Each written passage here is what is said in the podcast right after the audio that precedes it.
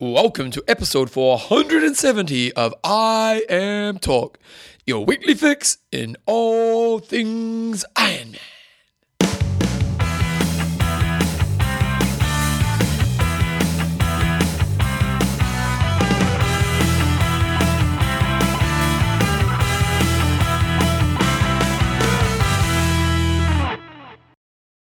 Three sports, two guys, one show. This is IM Talk.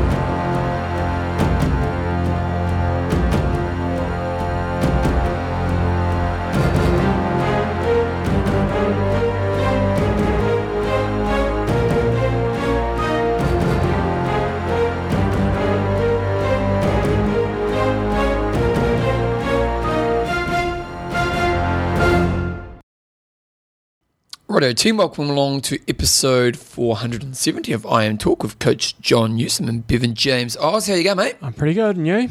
We're back in the studios. Back in the studio. How long's it been? Pretty about about May 21st, I think was our last show. So over a month. Because you were in Kona, weren't you? Mm-hmm. And then, Not slacking, and you were.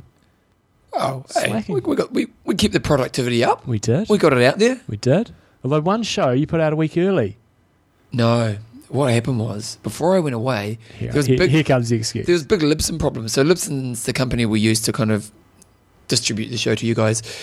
And what happened was before I went away, I had all shows loaded up on Mhm. Libsyn, and um, which with is release with release dates and stuff. Yeah, yeah. So that when when I'm away, I could just go and push go, and it's Mhm. gone.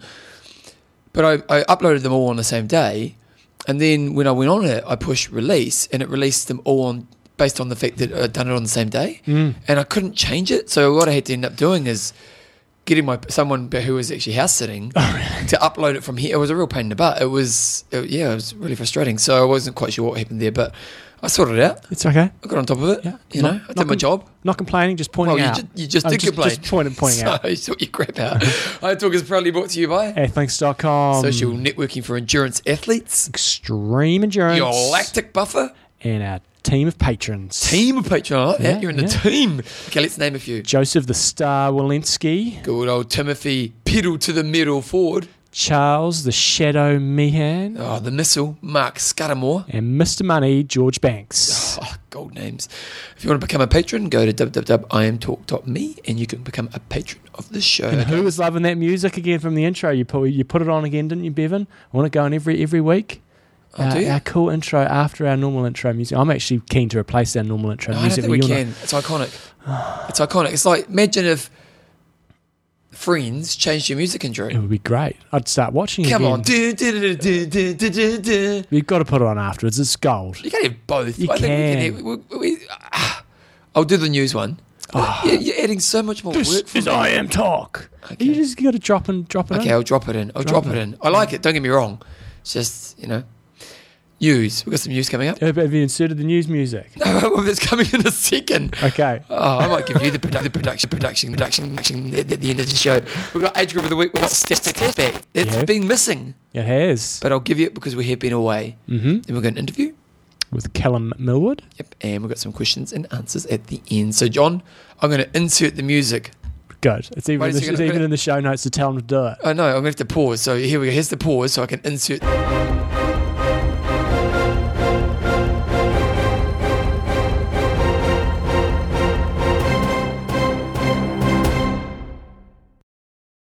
Oh, the music was amazing. Fantastic. It feels really Love it. newsworthy. It is. I think Great. Channel One's changed their news music. Have you heard that? But That's interesting for our international Yeah. audience. They are loving it. Good old Simon Dallow. yeah. Do you like Simon Dallow?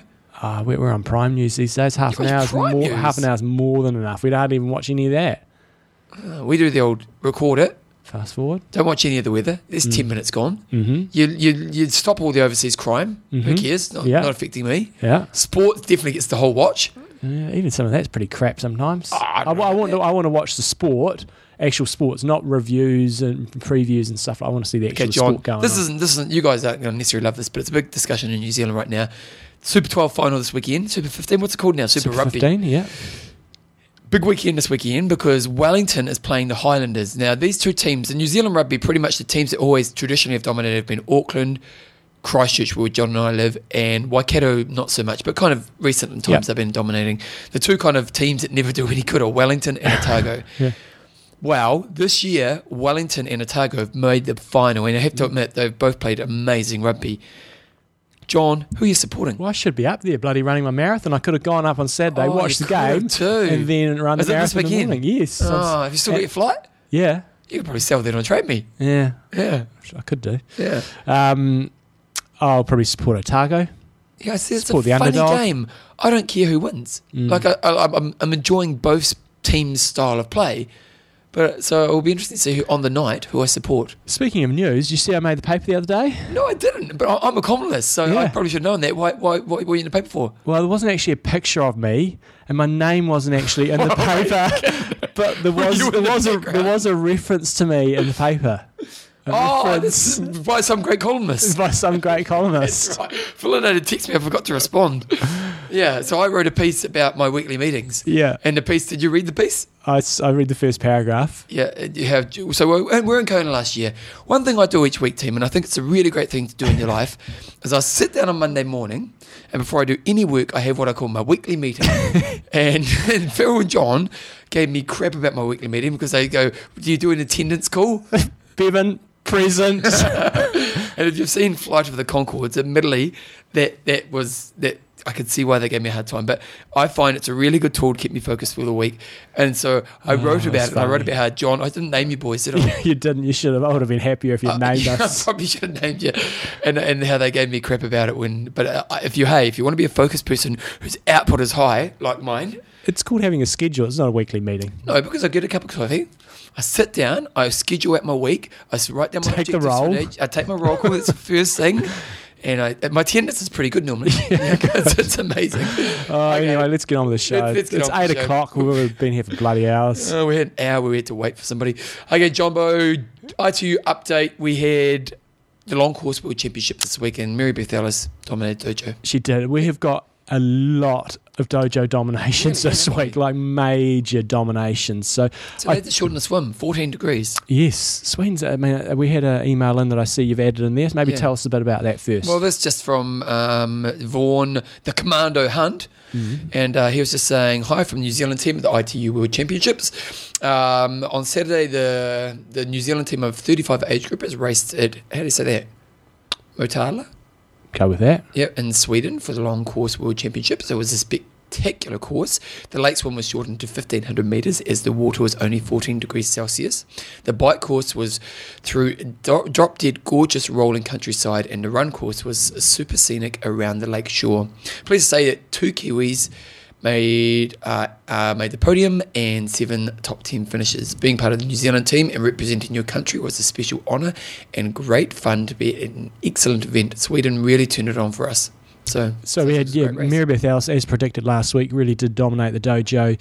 Uh, she finished in five hours twenty four minutes, um, really setting up, le- led from wire to wire, led out of the swim, had the fastest bike split, and didn't have the fastest run split, but didn't need to. She was seven minutes clear of Camilla Pedersen, who is a handy athlete, and then in third place she had uh, Kaisa. Lehtonen from Finland in 5:33.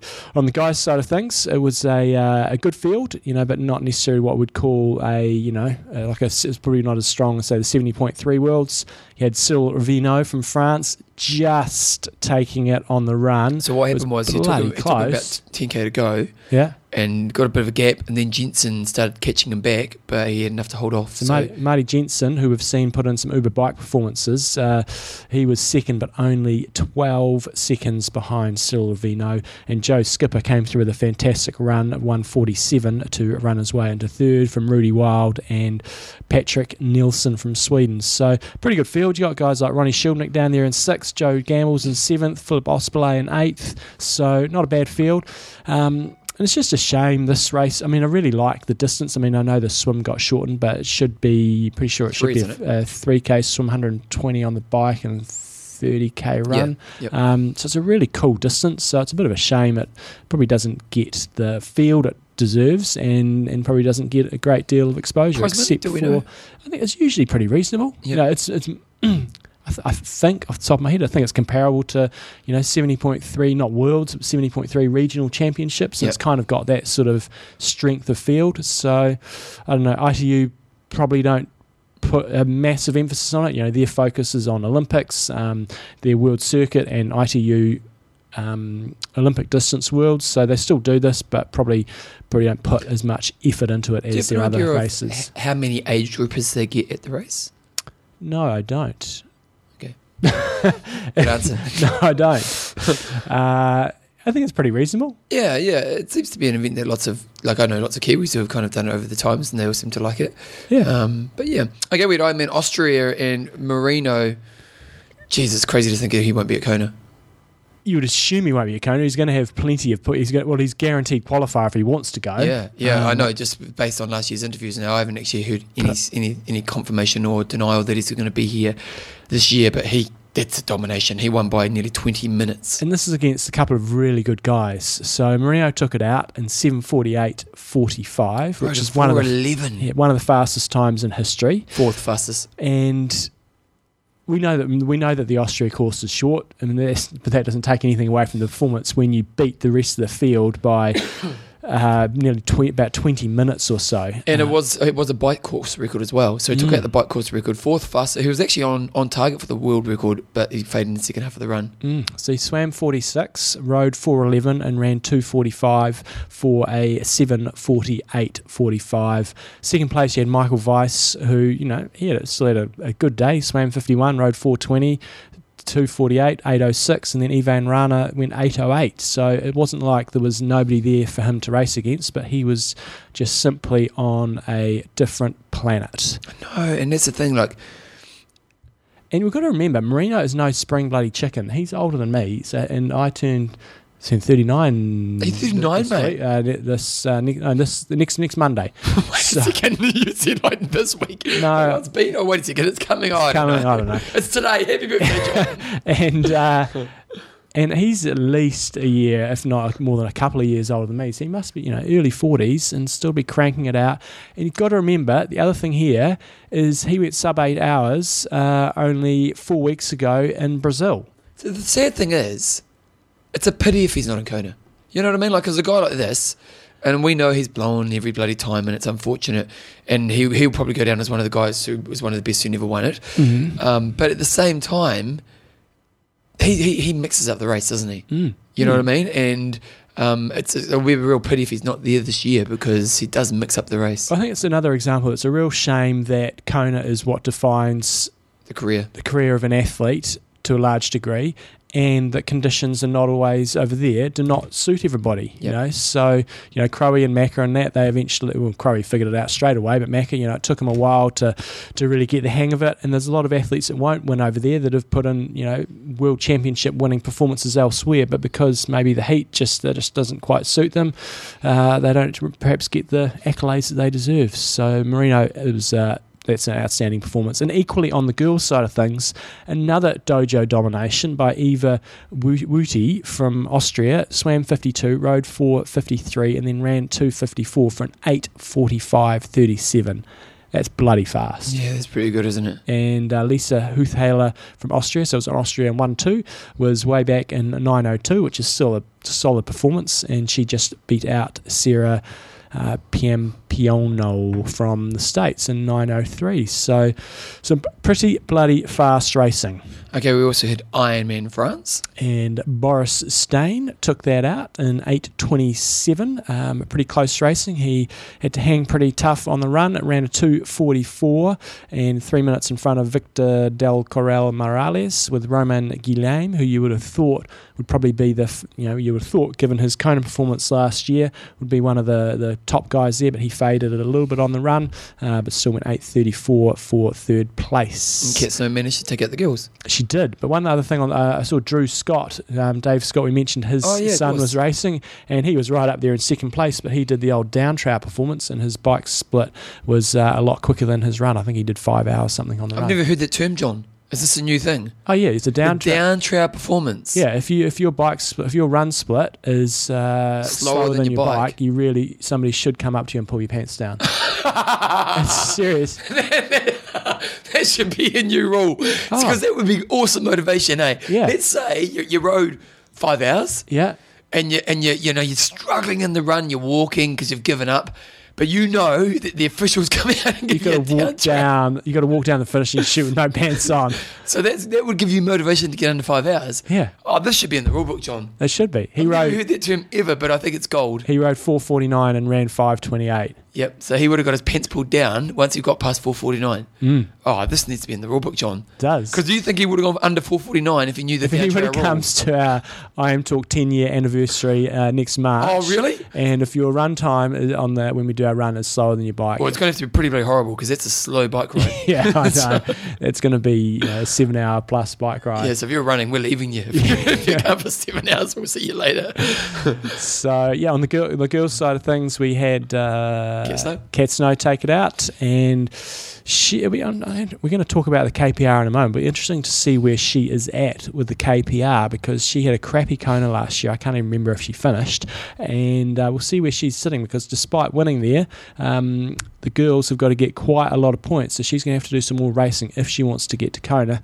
Close racing though, she's normally crushing the run, and she had somebody running her down. Lisa Roberts from the States ran a 254. That's bloody brilliant running. Yeah, I know. And only a minute 10 behind Kate. So great running. And then uh, Emma Pooley from Great Britain, who was, she- I'm pretty sure she's a former cyclist, was third in 943.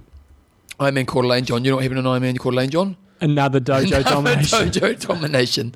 And Andy Potts. Andy Potts. He, that's a killing 21 minutes. I'm surprised he wasn't first out of the swim. He got beaten out of the swim by Barrett Brandon. And I, th- um, But do you think, because remember we talked to him last year at post Kona, I talked to him post Kona, and he's kind of saying, I don't see the point necessarily in crazy in the swim anymore. mm, So mm. maybe he's just nowadays just being, well, you know, be up the front. so he decided to go crazy on the bike instead. Yeah. And he just he put like 15 he was 15 minutes or something in front coming off the bike or 12 minutes in front 41 And- degrees mm, Celsius. mm. but the times didn't seem to reflect that for the pro athletes um, run times apart from Andy are a little bit slower.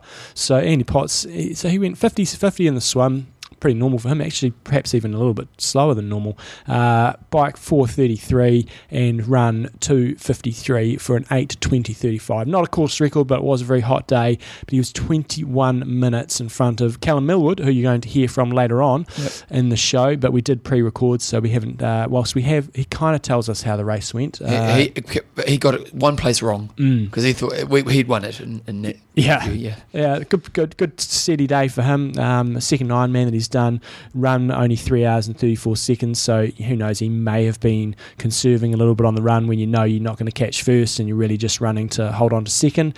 Eight forty one twelve, and then third was Stephen Kilshaw in eight forty three. And the girls' side of things? Girls' side of things, Bevan. The girls' side of things, uh, we had Heather Jackson take it out in nine twenty three. Another domination. Pretty much a dominant dojo domination. These guys are all getting black belts. Seven, 17 minutes in front of Amanda Stevens, and she did. She pretty much did it on the bike. She'd got a, you know about 10 minute lead on the, or 10 minutes faster on the bike, and then uh, ran a 308. So solid race. And then Kim Schwalbenbayer was or Bauer was third in 950. Okay, and then we also had Challenge Atlantic City. Don't think they really had a, a pro race here. We had Jeff Paul take it out in 9.14 from Peter Vabroušek, who was there, but I don't know if they had prize money and stuff, was 9.17, and Matthew Shanks was third in 9.22. And on the girls' side of things, we had um, Susie Serpico in first in 10.20. We had... We had the dental Sta- Staffordshire Dental there in uh, fourth place Oh, out of the females. Erin uh, Humsey in second in 11.03 and Carrie McCoy in third in 11.05. And then lastly, the new, is this the first year of this race? The Celtman? Is this, is the first year? Uh, no, Okay, it's been no, over it's been couple going for, for a couple of years. Okay, Celtman. So Celtman is the kind of crazy Irish race. So they've now got a, a series. They've got the Celtman, they've got the Swiss, um, Swiss. I'm not sure if it's called the Swiss Man or the Extreme Swiss something or other, and Norseman. So they've sort of got three really iconic races, and they're all sort of molded in the same way. Where you've got that ridiculously hard uh, bike ride, and then yeah, very much a mountain run slash walk to finish it off. Dirk Zangen from the Brussels Triathlon Club took it out. Out in 11.51. He was 17 minutes in front of Chris Sterling and third equal. Oh, that was very friendly of those guys to cross the line together. You had uh, Hiko Sepp from Estonia and Odd and Ergensäter from the Bergen Triathlon Club, both in 12.46. Girls' side of things, by the look of it, Siobhan Priest was first in 14.01 from Karen Slove and Marie Meldrum. Good old Melina was in there as well. Yep. Sol, Sol. Ki, Sol Kiwi representative, uh, 15.03, and he finished in 35 place. Did he, wait a second now, did he get down trout? Because in that race, I Oh, imagine that- there's a lot of down trouts. Yes. Uh, doesn't have the exact run splits on there. So he his bike split was 714 Yep. and his swim was 45. I think Molina was first out of the swim. Well done. So that means he's 8 hours, oh, it'd be close. Oh, It's 8 hours in total and he did so he would have done about 7 hours for the run, 714. That would have been close. oh that would have been close. There, there- there's a lot of down happening in that race, isn't there? Yeah, the would. Yeah, he had yeah. Gary Fegan there and uh, Adam Bardsley. Yep. And oh, well, yeah, we, we could give them instructions next year. They could be the down trails. They, They could go could to the be the official down trout. they, they would be happy to do it.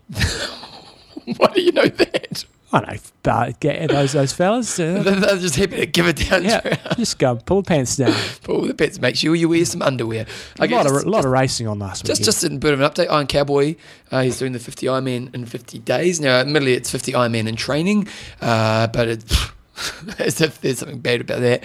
Uh, in 50 different states, Mm. and uh, he's currently up to day 22. He seems to be ticking along. Mhm. Um, he's, you know, uh, the last result we got was 14.08. There's a period there where we went a little bit high, but he seems to be sitting between the 14, 15, 16 hour mark. So I, I can't imagine what his body feels like right now. No, so we're going to have uh, David Warden, who's out there. I think he's his coach. Um, we're going to have him probably on next week's show. Going to Dave look to Warden used to do. do Tri Talk. I'm not sure if he still does his podcast. I'm not sure. We'll find out. Yeah, it was a really popular podcast for a while, Mm. and then I think he stopped for a while, and then he came back, and then I think he stopped again. But um, yeah, so we'll get him on because it'll be really interesting to talk about kind of from the coaching angle of what's happening with this guy Mm. because it's it's hard to comprehend how hard this would be. Yeah, you can't really train for it. I mean, No. you can, but you can't, sort of thing. And the other thing is, is It's that more management of the to body. me, it's just the running factor. Mm. you know, or, and a tired factor. Running and tiredness would be the two fascinating aspects of it. So we'll get him on, but he's still ticking along. So he's just about halfway. So if you want to support him, go to ironcowboy.com. He's trying to fundraise for uh, basically food education. So Food Uh, education, is he? yeah, he's trying to Didn't know support. Jamie Oliver's um, foundation. Mm-hmm. So it's, it's a really Good good, cause, and he's got a big kind of ambitious goal. So go on, check out what he's doing. Just do a daily update and chuck a few dollars his way. Okay, Jumbo, we also have a few races coming up. So our piece of news: Challenge Ven, I mean, sorry, Venice joins the Challenge family. It is, and uh, I mean, normally there's lots of announcements about do you mean, races. Challenge Venice? Well, Venice, the place Venice. Oh, okay. It's a fine place. I got engaged in Venice. Did you really? I think I've told the story before, but oh, I don't this think you was, have. This was right up there. I, I was proud of my work. Okay, where you go? Got went onto a gondola. You know, the gondolas Yeah, through romantic. through through Up uh, through through the- Venice. Oh, Had Blinda's favourite cheese me, a bit of blue cheese. Had a, bu- Oh. bottle of New Zealand wine, a Pelorus Bubbles, which How was her you? favourite. I got good deals, you know. Um, and managed to have it all hidden in a backpack. She didn't know what was going on. that's pretty good because she always normally finds Yeah. your presents. and uh, yeah, got on the on the one knee on the uh, gondola. Did you um choose the ring? I got a, a little fakey ring. It actually looked quite good. A little sort of uh, t- ten dollar sort of plastic thing. It Yeah. actually looked pretty reasonable. She Should still got the for a while. plastic ring. I don't know. I'll go find out today. Yeah, she probably should because that signifies the moment, I John. know. That romantic moment in Venice on the Anyway, gondola. Venice is a cool place, so it would Is be. it, is Venice the water place? Yeah, yeah, yeah. What's it like there? Uh, it's different. Yeah, no, it's just How much of it is the water? oh, it's, it's, it's just like canals everywhere. Yeah, yeah, no, it's, But like, eh, like what size of Christchurch City? No, no, no, it's it's relatively small. But we were only in the tourist area, Yeah. so it's um, Does it smell? uh, we weren't there at the peak of summer, but I think I can imagine it gets pretty smelly. Yeah. I, I- I've never been. I'd love to Cool go. place, cool place. Um, so they've got the challenge race, and we're not going to announce every single race How they gonna do the run? but but You uh, run on a treadmill on a, on a, on a little boat. it's an iron distance race, which is good because they keep announcing um, half distance race, but this is an iron distance race taking place on 5th of June 2016. Okay, big weekend this weekend, guys, because we've got Ironman Frankfurt coming up, and there is massive. It is going to be a great field.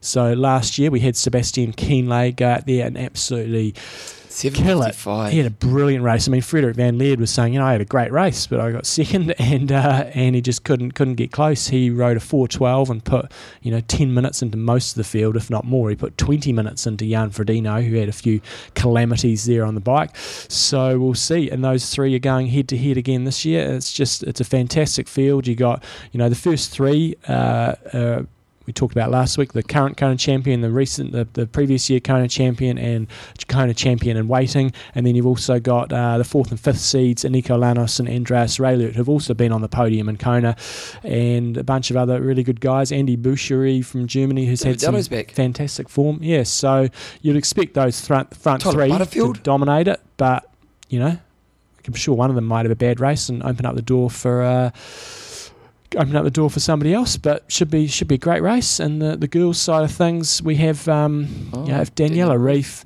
if she's on the same sort of form that she was last year, I can't really see anybody uh, getting close. I mean, Caroline Steffen's a great athlete, but if Daniela Ryf is in the same sort of form, she's just going to absolutely dominate. Have you seen her since Kona? I can't I can't recall hearing her name much. Uh, no, I can't uh, off the top of my head. Probably has. Someone will call us out and say she's been doing all sorts of things. She's definitely had done some 70.3s. I remember recently she won a 70.3 or a challenge race. So she's definitely been racing, but I don't recall her doing another iron distance race. So she's really just got to validate because she's got such great points from Kona. But if she goes out and wins this, she gets an automatic slot anyway. So should be pretty sweet for her.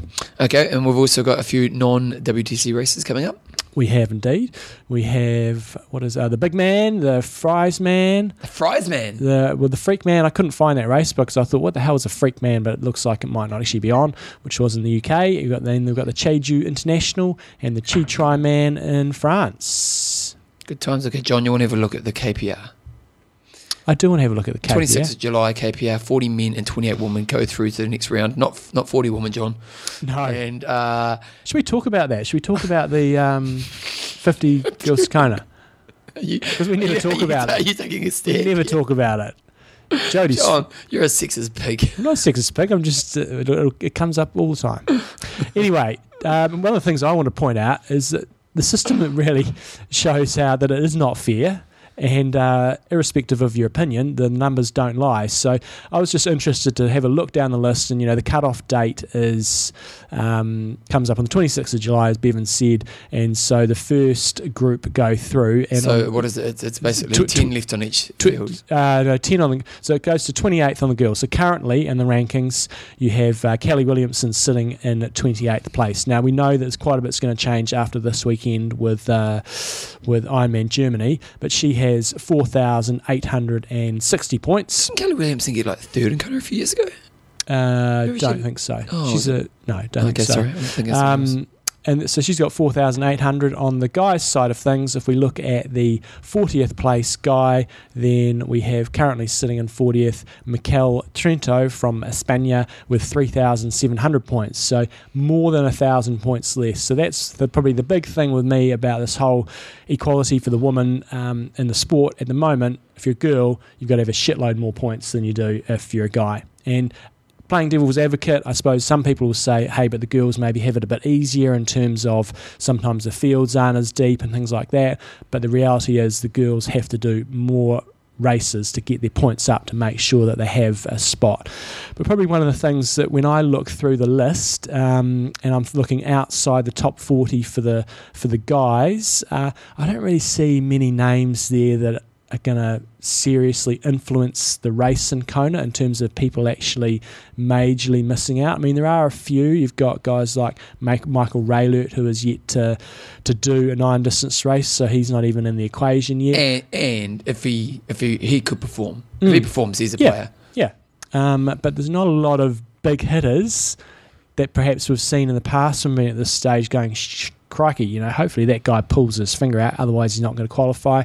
On the girls' side of things, though, I do see a few more names there that could influence the race that are not in the top 28 at this stage. So, you know, if we look down the yeah, you got girls like Lisa Hütthaler, who's only in 25th place, so she's right on that sort of cusp. Annabelle Luxford, who's only in 27th place. Corinne Abraham, uh, I'm not sure if she's racing this weekend, but she's only in 29th, and she could really, you know, do very, very well. So there are a number of girls who are, you know, right on that. Kate Snow, so she's only sitting in 38th place, and that really, you know, she, it counts last weekend's points? it does, yeah. Oh, wow. So it's got Ironman France 2000. She did South Africa and only got 855. And it really shows if you have a poor Kona, you're really uh, a bit more on the back foot in terms of getting your points up. She only got 340 points from Kona. So if she wants to qualify, she's going to need to do another Ironman and, you know, going to need. You know, at least another thousand points or so, I would have thought. So, you're going to have to do pretty just, well. Just what we're looking at this, is it the people who have read, is it that they don't have to qualify? No, the people who have read have, have yet to validate. So like Craig Alexander, we don't think he's going to be there. Uh, let me have a look at his. He's 31. He's not going to be there. But well, he, as long as he, he he's got only got to validate because he's a past champion. yeah, but that only lasts for, like it lasts for five years, doesn't it? Although he's won in the last five years, isn't he? Yeah, he is. But Hmm. it does only last for five years. Remember, because they changed it, it wasn't that a past champion always got a qualification spot after the fact there was a time period. But he hasn't done an Ironman this year. Oh, maybe that's why he hasn't That's why it. he hasn't Okay. done it. So I'm pretty sure he'll be sweet. Uh, Although he's not going to be there. well, you never know with Crowie, do you? Oh, I think this year. I think after last year, he was, you know, Mm. he didn't think it was that good. Anyway, well, so we'll have a little bit more of an update on that at the end of July, but that's where we're at at the moment. Okay, Jumbo, let's have a look. What's next? Okay, this uh, sponsor. Athlinks.com. Yes, tell me about an event. And so we've got the European Championships coming up this weekend, the Ironman European Championships. And of course you can go to ironman.com and you can see the, you know, the last year's results and you can see the previous results. But the cool thing with Athlinks is it takes it a little bit further. And if you want to see, you know, the fastest finishes and see their history, you know, if we go onto Athlinks, we can say, okay, the first Athlinks finisher was Sam Guide, and then you can go and see all his different results. But probably the one thing that really came out of this for me was if you click on the statistics tab and that gives you a bit more information about the the average time for the males and the females the average time at Germany is 11:34 for the males Which is pretty quick, really, isn't it? yeah, twelve seventeen for the for the girls. thing that blows me away is so they had uh, I assume that's finishes 2,388 uh, finishes, I think. 2,160 men, 288 women. Wow. So you look at the they've got a distribution graph showing um, the the distribution of, of, of age groups and stuff, and the women just don't even show up. It's incredible. It's like not even not even ten percent of the field is females at that race. Wow. What is Well, going I'm looking on? at I'm in New Zealand now because I thought, well, let's look at the statistical difference between the average times. And this is what's great about Athlinks. I'm in New Zealand's average time is 12.22 for a men and 13.21. And the, the split is pretty much a 25% female to 75% male in New Zealand. Mm. So it's higher in Germany, obviously, but it's still, you know, so in in New Zealand, you can, what, 790 and then 260. And I think this is one of Andrew Messick's big points is, you know, yes, you've got the Get Women to 50 campaign going strong, but I think their attitude is we've just got to try to somehow figure out how we can boost female participation in the sport because want to open this those door, are John? pretty Because pretty damning numbers. The other people are arguing if you're, if you're equal for the female pros, that would encourage more girls. Let's not go there now. anyway, so uh. athlinks.com if you want to go if you want to go and, and check out the, the races, the cool thing is it's just so much quicker and easier I find than actually going to the website in terms of the different events. You, you know it's all in, in one place and it's cool for you to be able to suss out, you know, what different people are doing at different races, not just that one. You might say, okay, this dude's really good at Ironman Germany, but how does he go when he goes off to Kona and sort of see suss things out. So check it out, athlinks.com. So Ironman Germany is average about 40 minutes faster than I'm in New Zealand. And I don't think it's the race, it's more the field. I think it's a bit of both. New Zealand's pretty slow. Because course. uh, Germany, I suppose it is a fast Ironman, race, isn't it? pretty Yeah. fast. Yep. Okay. I mean, what Kienle went seven fifty five. Far, the course record in Yeah. Taupo is probably about 8.15, 8.17. Yeah, but, he, yeah, You're not getting that pedigree, eh? you're not. You're not. I would No, say. didn't didn't didn't. Isn't it? Oh, sorry, eight fifteen. Yeah, eight fifteen ish. Yeah. 8.15, 8.17. Have you got like, let's say Ironman New Zealand was a world championship course? Mm. What are you going to get to? You wouldn't go sub 8, No. but maybe 8.05 to 8.10. Yeah. Yep. Mm. Okay. Um. Bum, bum, bum, bum. Discussion of the week, Jumbo. So last week's discussion of the week was. Let me pull up Facebook. Um. Facebook. the good things that Ironman have been doing because we've been we give them a hard time, and the good things that they've been doing. So a couple of good things Ironman have done recently, rather than us just constantly sitting here and slagging them off. Okay. Sorry, I was just reading someone else's Facebook. What, what is this stupid stuff with everybody doing their, their these pictures with? Uh, Oh, Rainbows. In, in America right now, the Supreme Court has um, allowed gay marriage, oh yeah. and so it's just people. I've done it. Did you see the the eighty year olds that got married in Texas? I think it was. Yeah, it was, they pretty much did it straight away. And uh, Well, they, said didn't that in the co- the cops back in the day, it was actually outlawed in Texas. They used to arrange a party, and the cops would arrange a party or something, and turn up, and then just arrest everybody at the party. It was Oh, so like a gay party. Entrapment. yeah, Oh, really? insane. Yeah, it, it is. It's uh, like it's an interesting discussion, um, but anyway, But anyway, let's not go. yeah, yeah. we took a triathlon.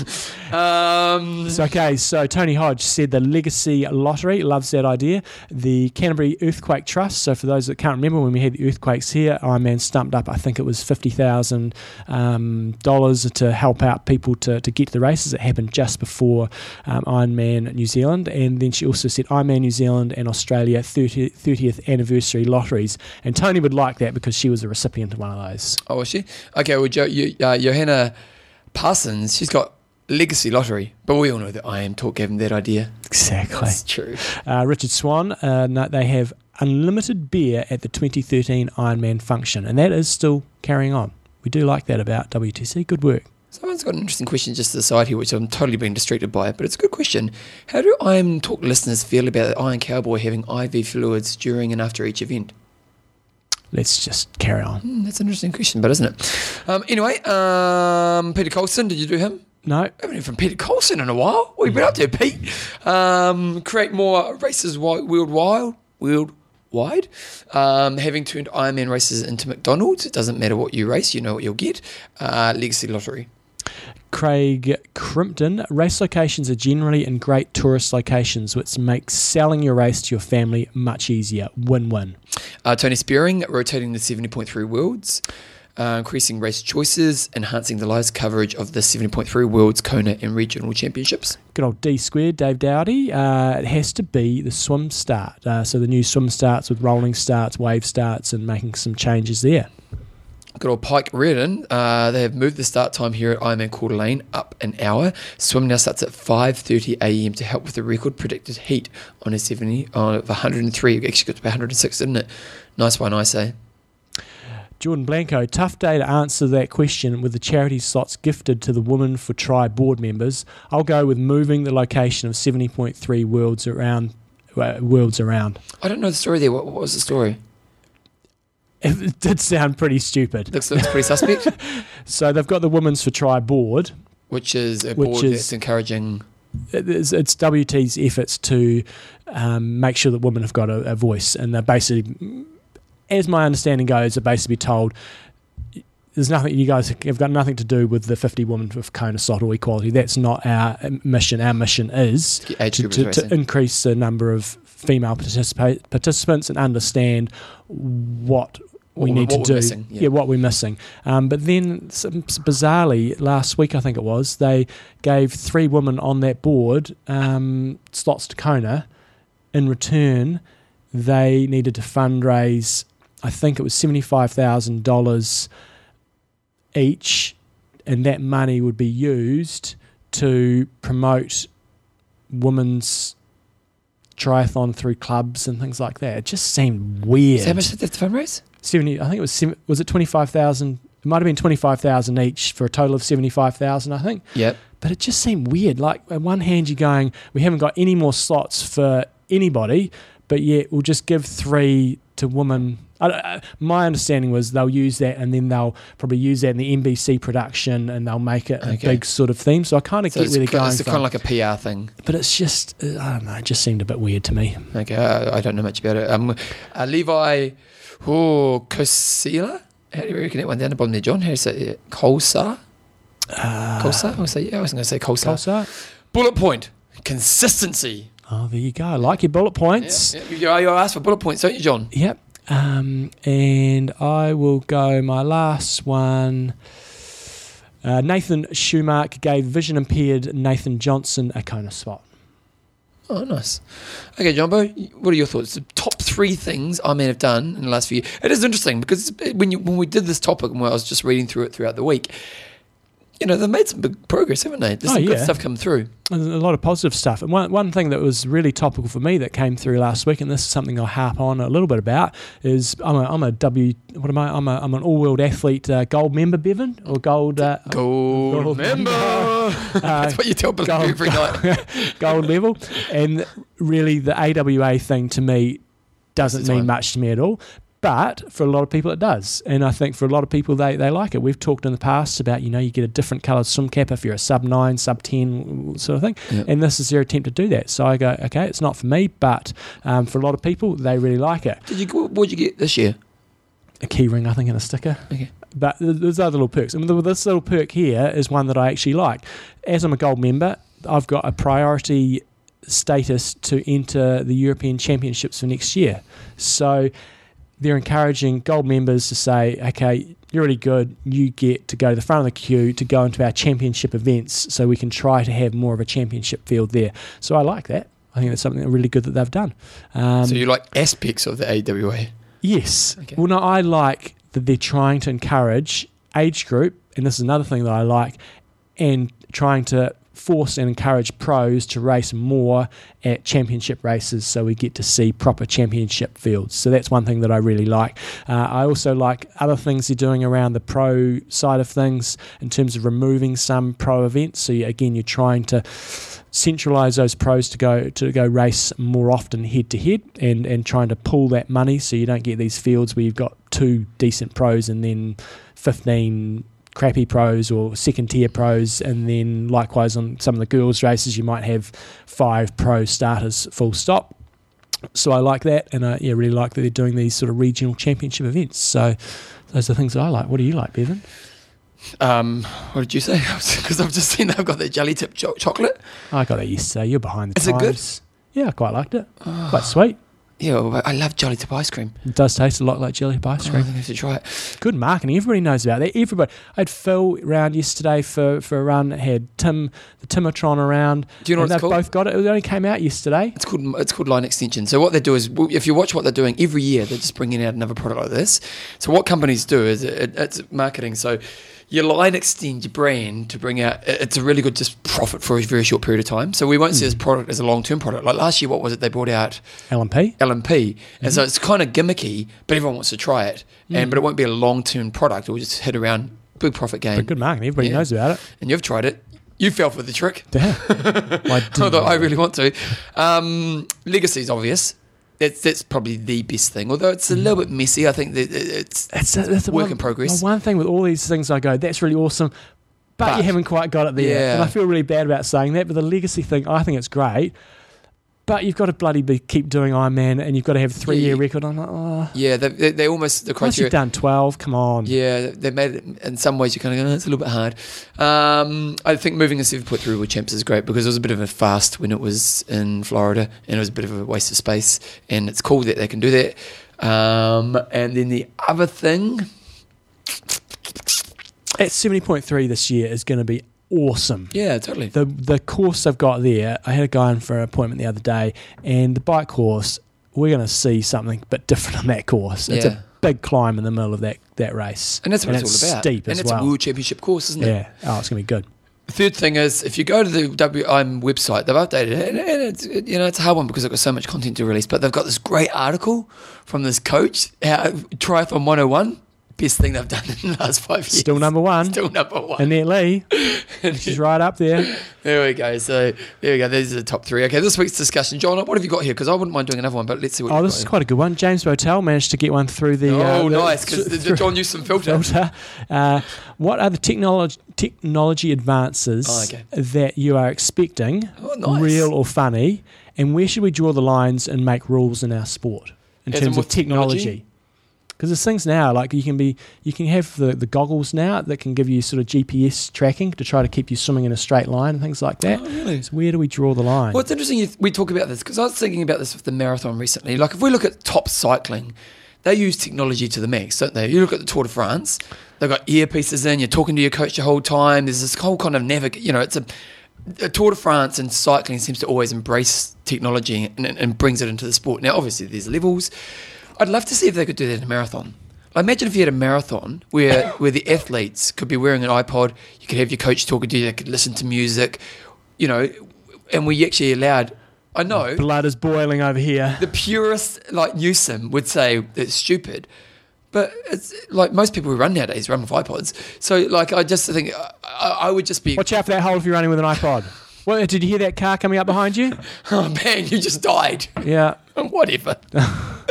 but the thing is, I just think it'd be really interesting to put a race on, a marathon race where you've got elite runners, and you said well, you can use as much technology as possible. So you can listen to your phone, you can listen to your music, you can um, get the coach and talk to you. Uh, would that improve performance? Well, I, I bet you. I mean, maybe somebody can help us out here. I bet you there is uh, some studies done out there that have done, say, time trials with and without music. Because I totally agree, it's a significant performance gain. If I'm, I did a 20 minute time trial last week on my bike, Nice. and I made sure that I had some good music. I What was, I kind of wasn't on, FTP did you do? I did, I did 304. Was, I've lost 25 watts. Did you? So I've, uh, when I was before Kona, I had got my, not my FTP, but my 20 minute effort was at 329, and last week I did 304, and that was a pretty good effort by me last week. What were you listening to? Um, bit of everything. I had a bit of Rage Against the Machine in there. Ah, do what they told you. Yeah, yeah. had a bit of an eclectic mix. I tell you what, team. If you if you if you're looking for some new music to listen to, because that's what I was going to do for discussion. Next week's discussion of the week.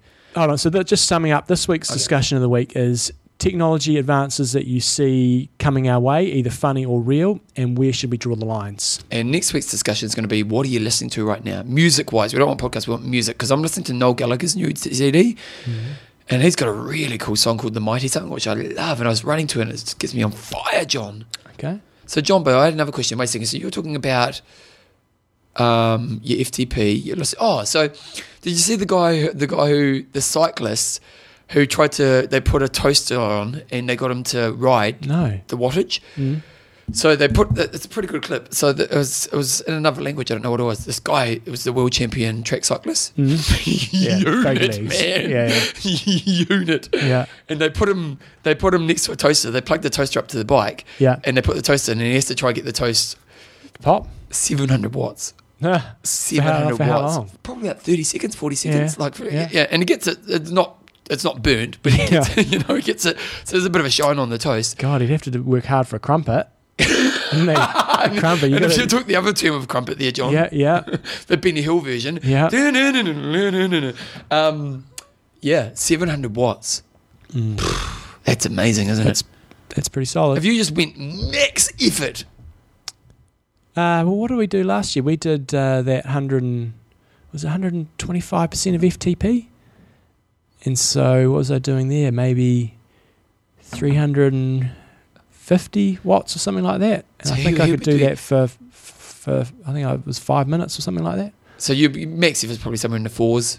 Yeah, I wouldn't. Be, I mean, I could get to seven hundred watts for a spike up a hill, but I wouldn't be able to sustain it for anything. You could get 700 watts. Yeah, That's pretty impressive. it's not that hard. Yeah, how cool you said they're denying it. All right, we're gonna we're gonna start level. trimming content out of this week's show because we're just going on Do you want to do age group of the week or not? I know We'll you want to put new that. music in. We'll save that. Oh, But we can dude. wait. oh dilemmas. Again, age group of week can wait. Um, we'll, we'll put. Do you want to do statistic? Oh, yep, I'll do stats How long, wait, how long are we going for? Because how long is calendar? It's we're done 50 minutes. Flag stats tastic. it's out the back door. Out the back door. Interview John. We've got an interview coming up. Uh, this guy is hot right now. He's so hot right now. Bloody hell. Hopefully, we asked him a few questions that you guys haven't heard because I saw that uh, he had a little thing on Triathlon Magazine Online or triathlon.com, whatever it's called, um, which was entertainment. He, he, also, I think he was on Bob Babbitt last week. Uh, and he's he's everywhere, Bevan. He's yeah, everywhere. He's so hot right now. So he's a Kiwi called Cal Millward. If you haven't seen uh, Cupcakes with Cal, he's done, he was over in Kona last year talking to a bunch of guys. Also, he's based in Boulder. So he's a pro athlete, a Kiwi who um, yeah, got second last weekend in Coeur d'Alene. Also had a good race in Melbourne earlier in the year, and he's basically punched his ticket for Kona, Kona and we'll see how he goes over here. So here's Callum Millward. Righty ho, we have a man who has got multiple talents this week. He's uh, running a dual career at the moment in terms of uh, one of our top 70.3 athletes, especially we like him because he's a Kiwi, but also he is a YouTube sensation with Cupcake, Cupcakes with Cal. So, Cal Millward, welcome along to the show.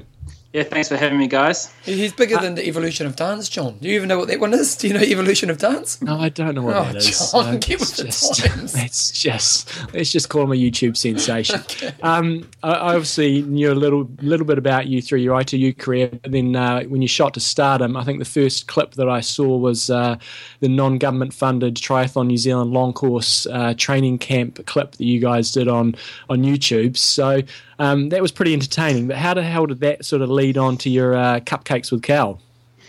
I, I, actually have no idea. I think we um, so we did that a couple of years ago, and that was kind of just off the back of. Um, I kind of got the impression that a couple of the boys who did that video, um, like Ryan Sissons and Tony Dodds, who I'm, I'm friends with, and I, I spent a couple of years traveling and racing with them.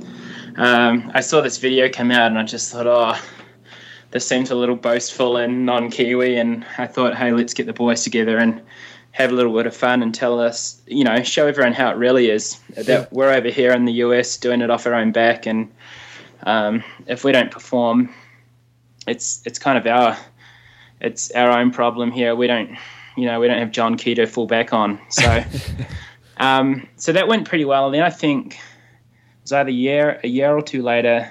Yeah, I think it was two years later um, that I was just talking to Liz Blatchford's husband, Glenn Murray, who is into production and videos, more like along the lines of surfing and that. And um, I think we were just like, oh, let's get into some more videos. And that was just um, just doing the interviews was just something that came up. I mean, I have no history or experience in journalism, and I mean that definitely join the crew. yeah, that comes through. So I don't know. I, I mean, I have a a little bit of a sense of humour. My mum disagrees, but I just think, um, you know, it's a bit of a common denominator humour, even, you know, despite different cultures and backgrounds, that most Americans get it, and I know the Commonwealth nations understand it, but um, I think it just sort of formed off the back of that video, and uh, the rest is sort of history. I, I, bumped into you in Kona. You were just finishing off with um, Linsey Corbin, and I enjoyed the cupcake when you left. And uh, and and I'd imagine you probably found it like what we do when we went to we go to Kona. It's um, pretty hard work. So how how you, what's this sort of your your long term plan in terms of trying to keep keep a few shows pumping out whilst you're um, whilst you're sort of following the Kona dream? Yeah, well, I I mean I'm sort of on track to uh, to qualify for uh, Kona, depending on how I, guess. Um, how the season pans out. And um, right now I'm sitting at 44th, and I mean, I wouldn't go to Kona again to do the videos. It's just way too stressful. Um, I mean, it doesn't just fall into place. And I remember just getting off the plane, and we we went straight to um, like Glenn Murray, Liz's husband. He picked me up from the airport, and we actually had, had a local bakery sponsor us like a dozen of these awesome looking cupcakes a day. Nice. And um, the novelty wore off pretty quickly though. Like, and I think we are we are borderline getting diabetic. So, I literally got off the plane from uh, I think Dallas, and we went straight to Meredith's hotel, and we just knocked out her interview straight away. And then the following day was the Friday, which is still a week and a day out from uh, the big dance. We did like I think Linsey, Luke McKenzie, and maybe Crowie it was just it was hectic. It was non-stop. Yeah, no, the feeling. So obviously, um, yeah, your ITU career, um, you know, what, what, probably before we get into that, what, what sort of drew you into triathlon? Were you an ex-runner, or what was your what was your deal? Yeah, I mean, I grew up doing a, a bit of running. I grew up in Hawke's Bay, and I ran under Alan Potts um, with the Hastings Harriers, and I did a little bit of swimming as well. And but I mean, during high school, you sort of you think that you're training hard, but then when it would come to like the big centre meets, racing against athletes from Auckland and Wellington at New Zealand secondary schools and even Christchurch, we just get absolutely manhandled. So it was it's just a you know it's a different kettle of fish. Um, and then I went to university at Massey in Palmerston North, and I did sports marketing. And for those three years, I didn't didn't really compete at all. I just I surfed and mucked around, and I think it was after after I finished uni, I decided to have a crack at triathlon, and I moved to the Gold Coast in Australia to train with Cole Stewart. And um, it took about a year or a year and a half to two years, and then I qualified for um, the under 23 elite team for Lausanne in 2006. So, um, and then I thought, you know, to make the most of the New Zealand Academy of Sport and Triathlon New Zealand funding, it was best just to um, moved back to Auckland, and that's when I got under the guidance of Pete Pfitzinger. Yeah. And um, sort of took it from there, and then I raced ITU for oh, a few years, on and off. Um, I mean, one year I had um, I had to take off because I had compartment syndrome in my calf muscles. I sort of had a couple of rock melons that were busting out, and they needed to be released. So had that done in 2007, and then I think um, I just kind of struggled with ITU. I was a really hit and miss front pack swimmer, and as you know, like you know, even if you're 20 seconds off the pace, it's really difficult. So I think my calling was always long course. I always admired Cam Brown and uh, Rick Wells and what those guys have done, and I, you know, I sort of couldn't wait to go long course as well. What so, what, like? what, was the sort of motivation when you were in those ITU years? You know, you're sort of scraping by, maybe getting you know some top tens here and there, at sort of maybe the some of the second tier races. I mean, a, how the hell are you surviving, and um, what's the motivation like when you, you know, you're pulling out sort of thirtieths or fortieths and stuff? And at that stage, you're still probably probably running half decent, but what's sort of keeping you going through that period? Um, I mean, financially, you, you're getting a few breadcrumbs from Triathlon New Zealand, but most of it's just off your own back. And um, when I was in Australia, I was working at night at the Gold Coast Convention Centre, like working concerts and serving, uh, you know, like patrons. And then when I moved back to Auckland, I was I was working at the Mount Eden bike shop, and um, I think in a way it's good as well, just to keep keep you balanced. But um, uh, and then obviously if there's any injuries and stuff like that, you sort of you really do have to just rely on your parents or mm. you know a single auntie who's, who's who understands your career and want to help you with your rent or something like that. nice. What, what um, was it like to be like you know like in that world where you've got all these elite guys, you know, who are kind of, you know, like you're the kind of the poor person in that world. What was it like when you're kind of surrounded with this kind of elite level that kind of gets all the rewards? Um, I mean, it's difficult. It hasn't.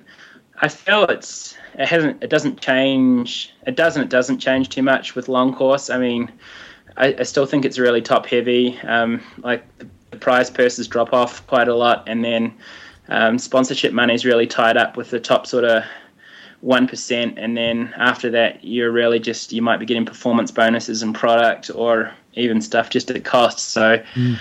um, but I, I, feel in ITU you're sort of you're treated a little bit like a rock star, and um, I don't know, like I, I did and I didn't like that really. I, I like the professional um, framework uh, that's involved in traveling to a race and the meetings and the press conferences and all that. Not that I was really a part of a press conference because it's normally the race favourites, but just uh, every, you're the show and everyone's there to see you. Whereas in long course, you can sort of integrate a lot more. Um, you know, you're walking to the start line together with an age grouper or, you know, someone who you might have crossed paths with at another race, and it's quite cool. I feel you don't really have that too much with ITU. Mm, no, certainly lost that. So, what was it that sort of um, tipped you over from going right? I've had enough of long of uh, ITU, and I want to go go long, which was around about sort of 2010, 2011, I think.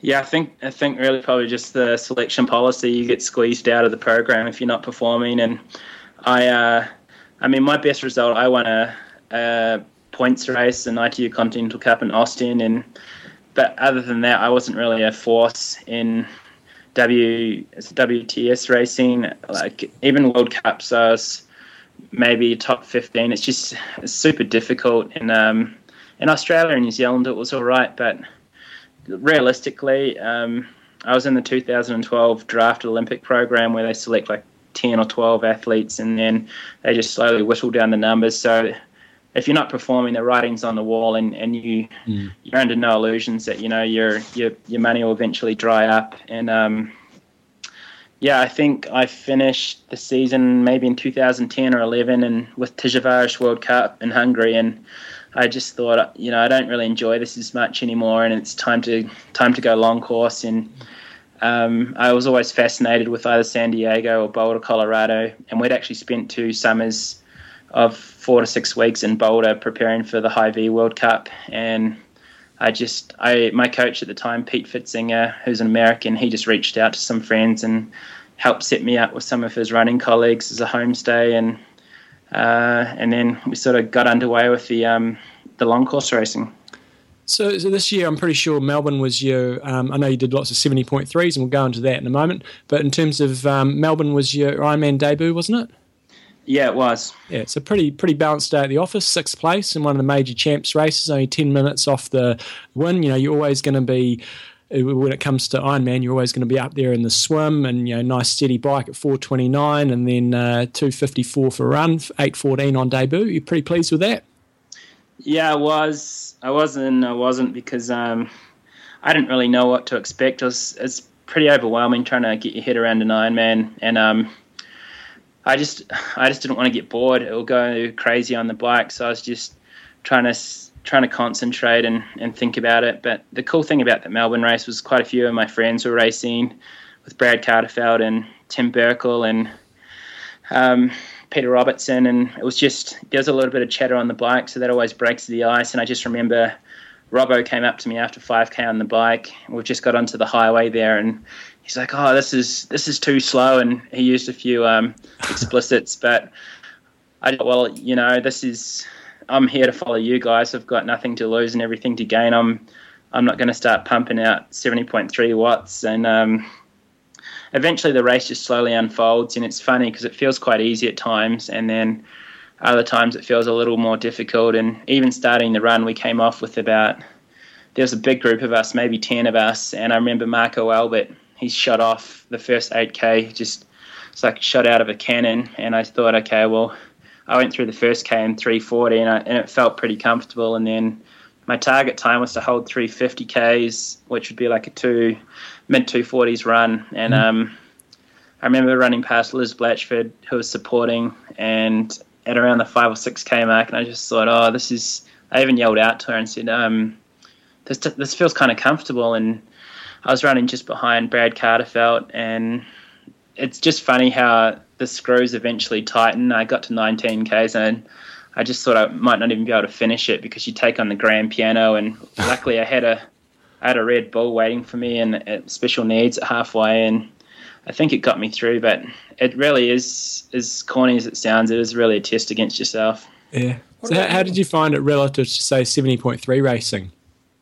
Uh, pretty slow. Um, I mean, especially after the weekend where I raced Boulder here, it just it, that feels a lot more like when I first did an Olympic distance non-drafting, where you're just going flat out, and that's how it feels now. Where, like, I mean, we rode a 20. Mark Boasted rode a 201, and I rode a 203, which is like a 43k an hour average, and there's just no letting up at all. And then the run is just flat out. So it, it's kind of cool in an Ironman where it feels like you're you've got to back off a little bit.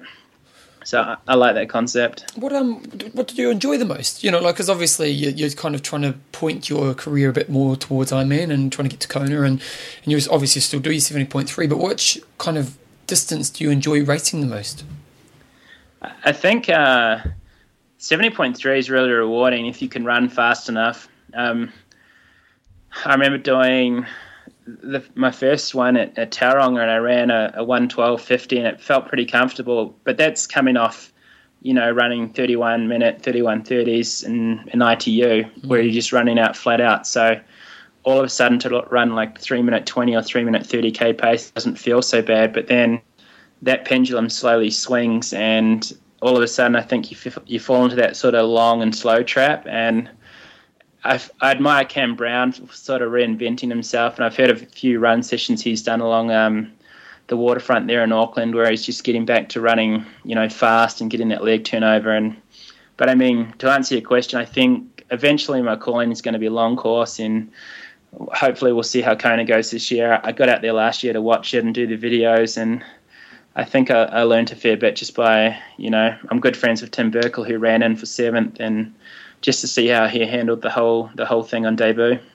So seventy point three, you said you know you won Boulder seventy point three must have been a couple of weeks ago, and I know you've had a, a win before in Boise when you out sprinted uh, Matty Big Bad Matty Reed. Um, so, but but the Boulder field, you know, it was pretty quality. You, you beat um, Tim Don and a bunch of other you know top guys. So has that been a bit of a breakthrough for you? Yeah, I think so. It's been a long time between drinks, and I mean Boise was my first seventy point three here, and um, I was actually training under Craig Walton for a couple of months on the Gold Coast, and it was really run orientated training, and I think that helped me a lot. And I've sort of got back to that here now, where I'm getting out and doing you know 1k repeats or mile repeats, and just getting that leg turnover. And uh, when you have, it seems like every time there's an Olympic cycle, you get a wave of ITU athletes coming up, and especially if Timmy Don, like he's no slouch. He got I mm. think third at Worlds last year, and um, I mean, you're just running scared. Those guys, they're running fast, and it kind of feels like they're running fast reasonably comfortably. Hmm. Although on the day, you actually ran pretty much the same as Tim. Yeah, yeah. I think, um, I mean, we ran a 116 yeah. and a half, which isn't fast, but I mean, we're at altitude and. Well, most of the guys are at 120, so yeah. Yeah, it was just. I felt like I was disappointed when I saw the time. I was like, oh, darn it. Like, I ran a 115 or a 14 last year, and the run course is a little bit different. It's all off road, but I think um, the the bike just kind of put a bit of sting into a lot of people's legs. Cool. So we, we talked before about surviving on the ITU circuit, and you you were saying you get some crumbs from from uh, Tri NZ and bits and pieces here and there, and I'd imagine you, you probably had a European club at some stage. Now that you're doing long course, and as you said, it's totally down to you. You know, how do you survive a long course when you know you're seventy point threes, you're getting the odd podium here or there, or sort of top five, top six, but as you said, you know often those the prize money is very top heavy, especially for the seventy point threes, and you know if you're getting sixth or seventh, it's um, it's not a lot. So is the podcast, um, not the podcast, the um, the videos and stuff, sort of helping in terms of sponsorship, or what else do you do to survive? Yeah, I mean that's probably part of the reason. I mean, I did a bunch of the videos, about eight videos, while I was here in Boulder last year, and then um, they were received really well. And then I just thought, how can I leverage off these and um, turn it into money? And uh, eventually, I approached uh, like a, a, group of sponsors and sort of sold sponsorship on all the videos for Kona. And I had my bike sponsor, Quintana fly me out there. And then I got some of my own sponsors, plus most of them were new sponsors that got on board. And I sold all the videos. And um, nice. it's kind of just carried momentum. And pretty much all of them have turned into personal sponsorships for myself as well. And um, uh, so I think the videos is really the videos sort of overtook my my racing and I think it was really cool, you know, the other weekend to win in Boulder to sort of give mm. myself a bit of credibility rather than just being an entertainer. Yeah, because this, um, this, is that fine line, isn't it? You know, like because you know, obviously, profile is really good for your brand, um, and it, that uh, creates opportunity. But at the same time, you want to be seen for first and foremost as an athlete. I'm sure. Oh yeah, definitely. Like, um, I think, I don't know. I um, I think as well, just having myself, and then Glenn, who's a, a corrupt vision. He he's been around around the traps for quite a while, and he knows a lot of the athletes here as well. So I think if I was just any old person who wasn't involved in triathlon and just a journalist, um, we might not be able to get access to some of the athletes, and then also just having some of the athletes relax as much as they do.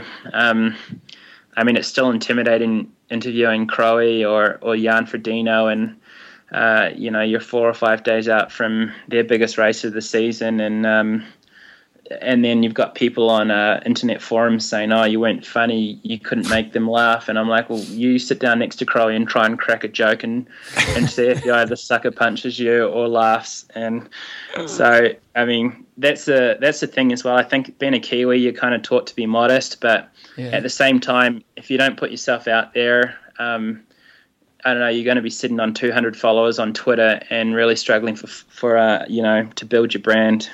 So, well, it's been some of the funnier moments. I mean, I think one of the I don't know if most cringeworthy or entertaining moments was when you were one of your earlier ones when you interviewed Jodie Swallow and you were pretending it was Jodie Spitz. Um, how did she take that? And have there been any other? Uh, what would have been the funniest or most difficult moments for you?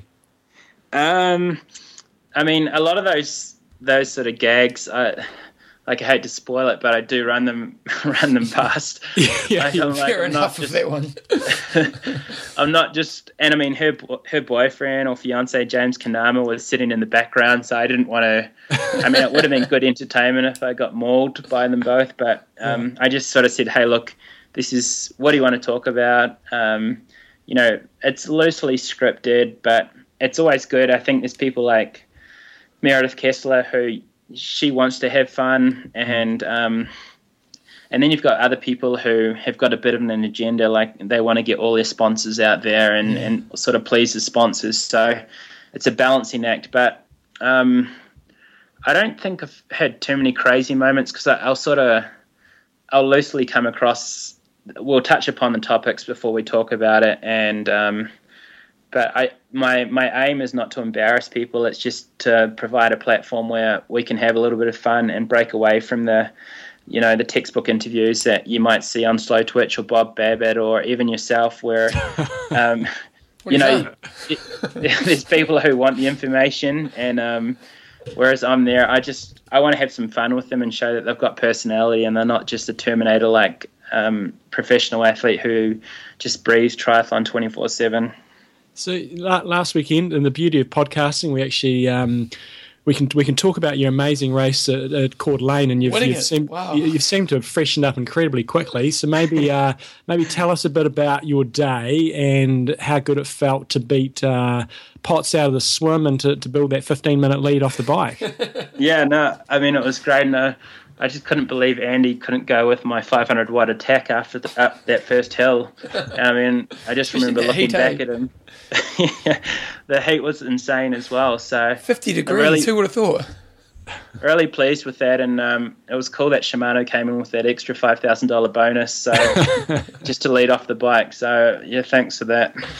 Um, just in, just in terms of your planning, though, you know, um, I've, I've criticise some some pro athletes who, th- who, are trying to get to Kona on, you know, the path they're trying to do it, and, and, not necessarily thinking about the points and targeting their seasons if they really want to make it. It seems to me that like you've done it fairly smart in terms of targeting. Um, targeting Melbourne, where you got good points there.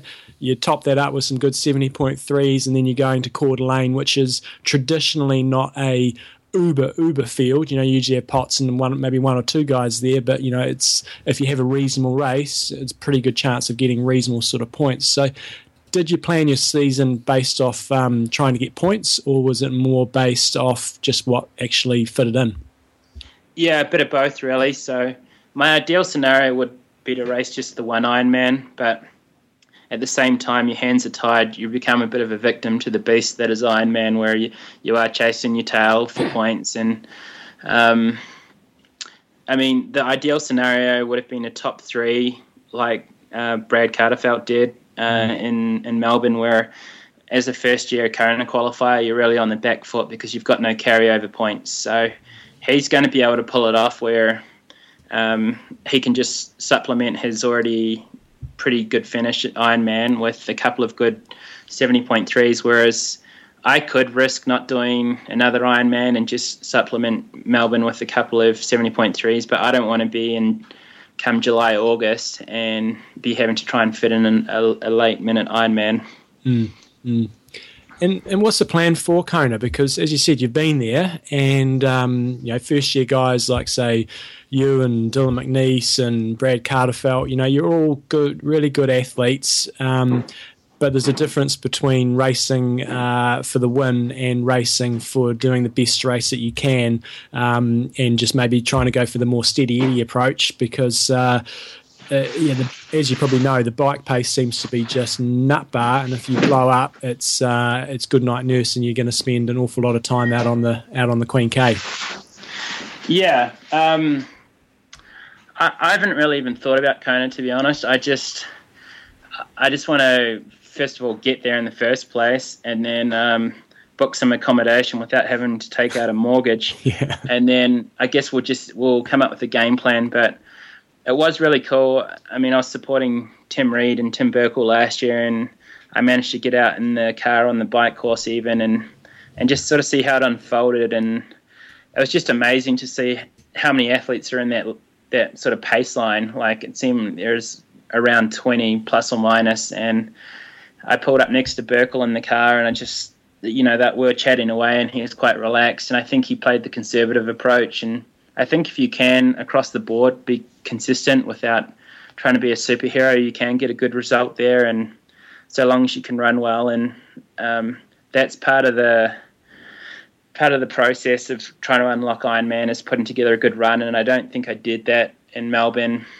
Um, and I think in Coeur d'Alene last weekend, I really put it together running the 235. so, no, so well, I mean, just trying to trying to harden up my legs to to run that back 15k well and and get that nutrition dialed in will um, hopefully get me across the line and in a good position in, in Kona. But I haven't given it too much thought. I just want to get there in the first place, and then you know we'll we'll figure it out. So, um, plugs in terms of uh, where people can follow you and any any sponsors you want to give a bit, give a bit of love.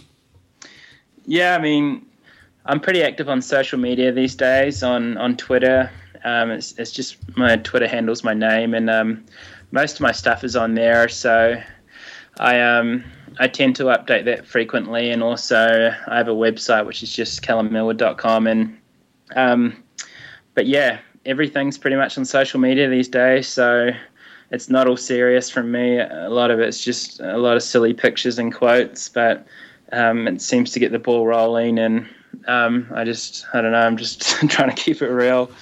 Uh, a couple of questions we often ask people: shave or wax? Uh, well, and we're talking le- we're talking legs here. hey, nowadays. um, my parents actually have a, a, day spa in Brisbane and in Noosa Heads, and I I have tried the the waxing approach, and I had my sister do it to me, and it's just the most painful thing. So I, would wax every day of the week. Oh, sorry, I'd shave um, every day if I had the opportunity.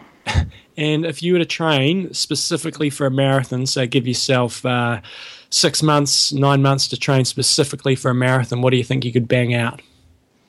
Um, I would like to think. Uh, I don't know, go around two twenty five, something like that. Nice. Who was it? Who was it again, Bevan? With those said said, said like two, Rasmus Henning, of was two twelve or two fifteen. Show notes that Rasmus is racing again. Yeah, he's doing ITU Worlds. Well, yeah. that was last weekend as well. He won. Didn't you see that in the results? and he ran, he ran a sub hour. Unbelievable. wow. He could do that 207. really awesome. Yeah. Oh, Callum, um, we hope when by the time this interview comes out, you've had a spanking uh, good weekend in uh, Coeur d'Alene, and um, yeah, we look forward to seeing how things roll out for you in Kona later in the year, and uh, we should have hopefully a few, few good Kiwis on the start line. So thanks for your time, and guys, um, check it out, Cupcakes with Cal. If you haven't already seen it, Very go onto YouTube. It's pretty easy to find, or you can go to callummillward.com and uh, find out all the the goss there. So thanks again, Callum yeah, thanks for having me, guys, and hopefully we'll uh, catch you up in Kona. Sweet. Jobbo, your thoughts? It's good, solid, steady effort last weekend, and now he's got to start thinking about Kona. So, yeah, be, um, yeah, be interesting to see. You know, I'm really interested to see guys like him and Dylan, because they're Kiwis, um, what sort of approach they take to Kona. Um, so, Callum, I think, is good mates, as he said in the interview with uh, Tim Berkel. And, you know, you saw Tim Berkel, who you'd normally say probably not really a top 10 Kona guy. Yep. Good, really, you know, Ironman winner, really good athlete. But you probably say, if you did your picks, you probably wouldn't have him in there. But he just went about his business last year and ran ran himself into the, the, top job. 10. And so I think those guys, if they, you know, don't go nut bar on the bike and just ride their race. Dylan's going to be the more put on- interesting one, isn't it? Because Dylan's such a fast swimmer. It, it- it's going to be hard for him not to get caught up early on. I think he he's shown in a number of we showed at Ironman New Zealand, he showed in Cairns that guys have ridden, ridden past him, and he's he's just sort of settled into his his day. So I suspect he's going to do the same over there, but Yeah. we'll wait and see. Yeah, we to see some Kiwi boys coming on through. And also, we haven't talked much about Terenzo lately. Yeah, he's got a quali- uh, No, he was close. He was in about 38th. Yeah, because he had a good seventy point three worlds last year, didn't he? And then he did Ironman New Zealand, so he's kind of done his race. So if he, as long as he does a few more events, he should be should be Yeah. sweet. I think his focus though, we still don't know what's going on with this Triple Crown, and if they say Triple Crown is going to be seventy point three worlds and um, Bahrain at the end of the year, I think he's going to very much be focused on that rather Yeah. than Kona. Yeah, I would be. I'm gonna Uh, do a, I've got to do a quick wrap for Epic Camp because uh, we it. didn't really do that. Is it, do so you want me to drop the beat? drop the beat. What's Yeah. a rap? for Epic Okay. Camp? There you go. Nice. Um, so quick, quick, quick plug for some of our sponsors because we haven't done a show since we sort of wrapped. We have, but I didn't do this last week.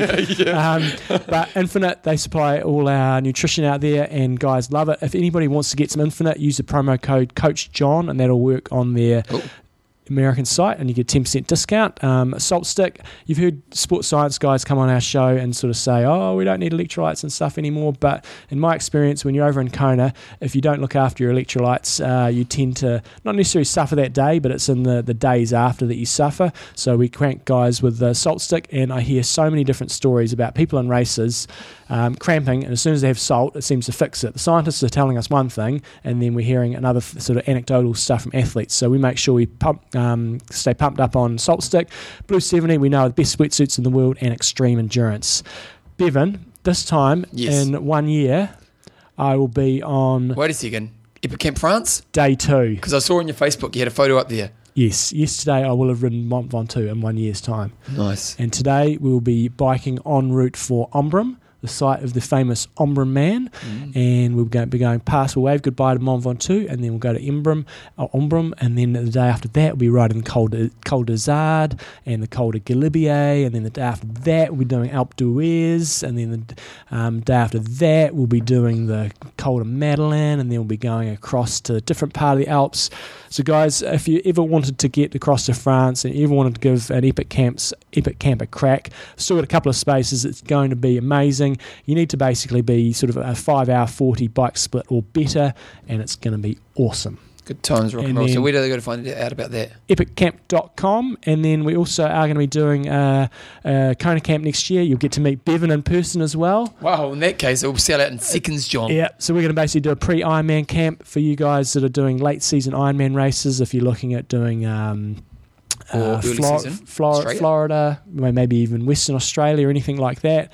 You'll get an amazing block of training in October, perfect build up. Plus, you get to see the World Championships, you get to see the whole island, and it's going to be awesome. And you get to meet Bevan as well. So, what what could be better? I might even do my clapping game for them. Yes, Yeah. it'll be back by popular demand. If you're going to France this year, check out Premier Velo, premier-velo.com. Those guys are based in the Alps, and if you mention IM Talk, you'll get a 15% discount. So if you want to go over there this year to see the Tour de France, or just go and do your own little thing amongst there, check them out. And also Pyrenees Multisport if you want to go to the other mountains. So if you don't know France very well, on the sort of left-hand side of France, you've got the Pyrenees, so check out Pyrenees Multisport. If you're going across the Alps and stuff, check out premier-velo.com. Mention I Am talking you get yourself a deal. Okay, John, let's go sponsor after you've given lots of plugs. yeah, exactly. Extreme Endurance. I've got. We talked about their new product that they uh, brought out last week. It's now available for you guys in the states.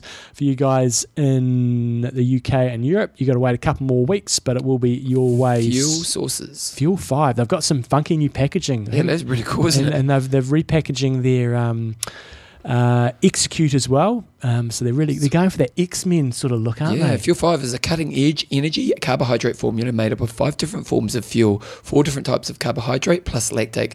The proprietary blend of organic sweet potato, maltodextrin, uh, dextrose, lactose, and sucrose is designed to give the body its preferred substrate. Uh, fuel is enzyme to produce glucogen synergies. So, guys, what they're basically trying to do here is really have a product that will last it will help you with your short term energy needs, your medium, and your long term energy needs. So uh, check it out. And basically, the way that they are recommending you take it is you have two scoops with eight ounces of water um, before workouts, or if you're going to take it post workout, you have it 10 to 20 minutes after training, one scoop with eight ounces of water. And if you want to go for the optimal recovery, you go for one scoop of extreme uh, X endurance protein for the optimal carb protein recovery drink. So, if you want to find out more about it, check it out um, on xendurance.com and then just look under products and you can see Fuel 5. I'd be really interested to try it. You know, Yeah. like it'd be, it'd be really interesting to see the difference. You know, if, if you're having a big training session, Hmm. and to see if you get that sustained kick. And uh, so yeah, check it Well, out. I'll be, I'll be putting in an order. So Ki- Kiwis and Aussies, um, if you want to get hold of this stuff, I'll probably be putting in a order pretty soon. I've always got uh, X Endurance in stock. I've always got Immune Boost in stock, and the other stuff. Uh, I also have the Omega in there, and I will be getting some of the stuff in. So if you're keen to get some Kiwis and Aussies, pop me a note, and I'll be doing an order pretty and soon. Fijians. Fijians, no reason why we can't Yeah, go to Fiji. Sure we've got a big audience in Fiji. yeah, and Samoa. Samoa. I'm on Samoa. Yeah. I'm on Samoa. Okay, John, questions and and answers. answers. Good old Paul Williams got one. He's got. It seems that the big three regional championships, Melbourne, Germany, and Texas, run on fast courses with sub eight or close finishes for by the men, and definitely sub nine by the top two or three women. Should the WTC have put their regional championships on more difficult courses, e.g., Port Macquarie, Lake Placid, or Nice, or perhaps rotate the venues like they are with the 70.3s. I left Ironman South Africa and Brazil out as they are only one race or two in the region so at the moment. So, John, It's interesting. your thoughts? Interesting question. I thought. Um, I think the WTC's main approach here is they want to be going to big centres where they can actually try to get some mainstream media coverage. Mm. So, um, whether do whether- they? Germany I don't do. think. oh, yeah, Frankfurt they certainly But do. it's historic. Yeah, I mean uh, th- th- they've got. I mean, in Germany you have Frankfurt, you have Roth, and they also have the ITU uh, race in Hamburg, which is massive. They're all massive. So yes, I think they make some inroads there. Melbourne, would they get more mainstream media there than what they would if they went to Port Macquarie? I'd probably argue yes, but I still think it's minuscule. Maybe Aussies can tell us otherwise. Melbourne is just a sporting mecca, Yeah. and so I think they probably hard get. to get attention in Melbourne, eh? Mm, And everyone but- wants bloody Aussie rules. but the fact that they probably disrupt people's lives quite a bit over there probably gets them some attention in Yeah. terms of the, the road closures and stuff. Uh, in Texas, it's in the woodlands, so I don't think they probably probably makes that bigger bigger deal there. With that, would, would uh, my opinion, would I like to see it on a more challenging course? I kind of think at all these races we seem to have really good racing.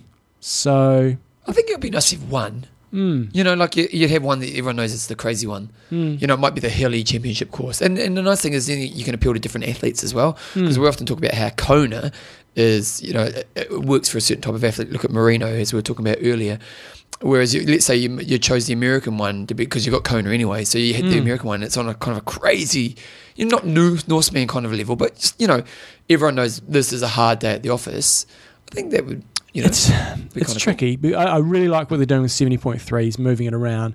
But that consistency, you know, that's what Kona was was really good, and Nice was really good. It was that consistency. You go there year after year, and then you start to build that sort of history. Whereas if you do start moving it from place to place, like the ITU does with their world long distance champs.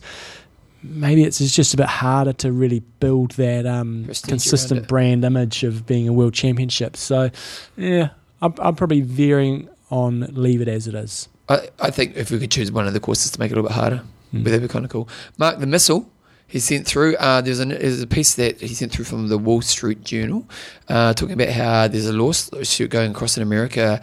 Basically, we're alleging that volunteers are being exploited in uh, marathons. I think it was, Yeah, it's and it could have implications for WTC. could have major implications, not just for WTC, but for all um, events. events. So they're really saying that, yeah, it's just making it going to make it really difficult to get hold of volunteers. And as, as far as my understanding goes, and this is how I do it with my events, you know, you volunteers, yes, they're volunteers, but they're usually getting paid, not directly. But they're part of a volunteer organisation. So you would imagine in Kona that uh, each year they would go to maybe different schools and say, right, this school, you man this aid station, you have parents and you have kids manning that aid station, and for that, your school will get $500 or whatever. But it really sounds like um, the the court case here is it's really taking advantage of people and they're not being paid the right sort of rates, etc. So if whatever happens out of this, if they're really saying there's got to be, you know, you're going to have a huge amount of red tape around getting volunteers, it's going to have major implications. Maybe not here in New Zealand, but we're going through difficult changes ourselves with the what's the new act that's Health- coming in Health and safety law. yeah, there's some new stuff coming in here, and it's going to start making people a lot more liable. You can't really put your head in the sand, so Well, it's going to make it- things more it difficult. Isn't, it isn't because we, we've, done, done all the work for the business, and it's a lot of work. Far out, Joe spent probably a good six weeks, you know, Hmm. really putting towards our plan. And at the end of the day, as long as you do your job well, you, there's no problems, and you just got to keep a record of things. But But you're a business for more for the races, you know, your club races and things like that. Yeah, then people who are volunteers on the, the committee, all of a sudden they're going to become liable for a club ra- club race that Yeah. normally they might not have anything to do with. All of a sudden, you've got to know what's going on. Yeah, it's, it's, it's interesting, and I think because maybe one of the reasons this has happened is because these businesses now of you know like the rock and roll marathons, they're, they're big profit now. Oh yeah, You know, and, and so they're, they're making a lot of money, and then and you know not distributing it back. Yeah, and so it'll be interesting to see what happens. And, and you know, some people could argue that's the same with Ironman. You know, Ironman Hmm. probably makes a lot of money from a race, and they get a lot of volunteers, and maybe they do give them some money. Maybe there's a lot of free stuff as well. Um, is that proportional to the amount of effort that the people putting in? So uh, interesting to watch this case as it moves forward. Um, Neil Strange, uh, Strange, he's been, uh, after several years of slowly catching up with the IM Talk podcast, so I've finally reached the milestone that is four episodes to go to do, to go before he's up to date. Yeah. He's got a real conundrum on his on his plate he's here. got a dilemma, John. Should he listen to the last four episodes or just tweak it out? So he's like just, blitz it at once, Yep. or Just sort of go half an hour, effort. half an hour at a time, and just slowly, never quite catch up. and I said, I went back to him. I said, I'm pretty sure I'd do the all out, and Newsom would do the three year effort. No, I'd go all out. You want to be back up to date. Yeah. You hear the current news and then just go week by week. Yeah, I'm with you. I'm with you. So do it. Just listen to us for hours of your Hmm. life. Hopefully, it's not like two hour shows. You know, where it's like four hours a lot of those. I just got another couple of quick ones. Um, this week's photo is going to go on the website, and it's uh, from Nicholas Pollock, and he was just saying he's getting ready. I think I, I'm not sure which race he was doing, um, but uh, I think it was Coeur d'Alene. But he, he, he had all the IM Talk kit. He had the one piece, nice. the shorts, the jersey. Send us pictures. He, and he has. And look at Oh, that. yeah. Look at that. oh. That is sensational. Make sure you send that picture to me. I'll get it up on the website. Make sure you send some pictures of you in it. I, I put a couple of I think posts. he did. I think I've just got an email today saying he, he got lots of love on the on the course from people saying, "IM Talk." There you go. So there you go. Um, even Coiler is that on your one? I must have No. pulled this up. Okay, I've got a couple more I've pulled up. I Just wanted to further my question reg- uh, following 70.3 in Victoria, where I put my own moral fibre to the test. This was not my race, but my brother's. I was only there to do a cycle tour of the area and cheer my fellow sibling. When I cycled to the start line at 5.10, there was a call over the speakers that an athlete that was in need of a front wheel. Without a second thought, I flipped over my bike and whipped my wheel off and ran into the transition area. I've never met such appreciation from a man in my life. Uh, after the race was finished, I hunted the guy down and asked how his race went. It was amazing. Thanks for the awesome wheel. You were a lifesaver. I owe you a beer or two. Only once I looked at the results, I discovered that my wheel had taken this athlete into ninth overall and to the championships. Therefore, can I claim ninth overall? Put that wheel. That's going to be a t- discussion of the week coming up. Oh, okay. And then, uh, oh yeah, and yeah, I think this is Nick. So Nick did come back to us, and he said got some lots of shout outs from IM Talk Gear at, at Coeur d'Alene this weekend. It was a brutal day with over 42 degrees of temperature. What a race! This town is fully committed to the race, and it shows. Easily the best race I've done so far is the support and crowd involvement. Bike very challenging. Run picturesque. Water usually 70 degrees Fahrenheit. The only downside is that the bike aid sessions actually, actually ran out of water Mm. on that day. Ooh, can you believe it? Patrons, John. Patrons, we love our patrons. Thanks for supporting us, guys. You all go on the chance to be joining us in Kona next year. And of course, you get a nickname. And guys, we really appreciate all the support we get because it just makes our lives a little bit easier. Been, s- been sitting here for two hours so far this morning, Yep. cranking it out. Plenty, plenty to come. First up, we have Adrian Grand Slam Maisie. Is that a new one or is It's a new one because he's a South African guy living in New York, and he used to be. Um, I think he was a tennis pro. He was either tennis pro or very good Oh, tennis really? player. So um, Grand Slam. Can you play tennis? Uh, I can just do an overarm serve, Yeah, but I'm pre- not particularly good. No, I'm really bad at tennis. I like a game of tennis, Yeah. but I'm just not that good. Yeah, Breaks my heart. mixed, David- mixed doubles. That's what you go for Why is that? because it's usually pretty fair. You know, you've usually got a, a one weaker. s- I thought you were going to say. no, I'm not. I'm you just brand me a bloody sexist the whole time. God. Uh, you take the good, you take the bad. Okay, David Sobel. Um, I've got Sweet Justice. Sweet. Sweet Justice Sobel. Justice I just like this uh, ring it, you know, because if you're riding with him, he smashes you. Sweet Justice. Okay. Yeah. Rightio. Uh, Connor Sanders. Sensational Sanders. Sensational. you got to be a Kiwi or Aussie to really understand that one. Because there's a league um, a league commentator, Rabbits Warren. Rabbits Yeah. Warren is a very iconic league commentator, and is, is saying for a long time was sensational. Yeah. And uh, so sensational Sanders, Adam Fox. I've called him Crazy Legs. Crazy. The thought of a fox going really fast. Yeah. So he's got crazy legs, and he was saying he, he's an Ultraman. He did. He did Ultraman Australia, and he was in the top few.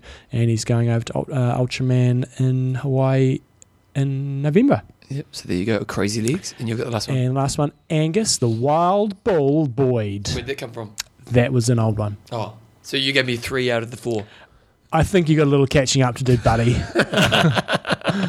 Okay, uh, sponsors. Athlinks.com, Social networking for endurance athletes. Extreme Endurance, Your lactic buffer. And our team of patrons. Team. We should almost have Team Kia Car. The patrons. Yeah, we can we can roll with that. I'm happy with that. Uh, yeah, yeah. Okay, John, what you got? What's my goss? What's my goss? Uh, I had a kids. Uh, Bl- Belinda and Jen went for shopping day in Auckland on Saturday. Oh, but they just got to Flew all go up. shopping. Yep, flew up. They got up at like four o'clock in the morning. Got home about ten o'clock at night. Really? Yeah. Why, why Auckland? Why wouldn't you go to Melbourne or something like that? You can't, you can't really do Melbourne in a day. Auckland, you can do in a day. How Just much, fly up and how walk, much did fly it cost you? Belinda's got a budget. She's sticking to Five it. dollars Yeah.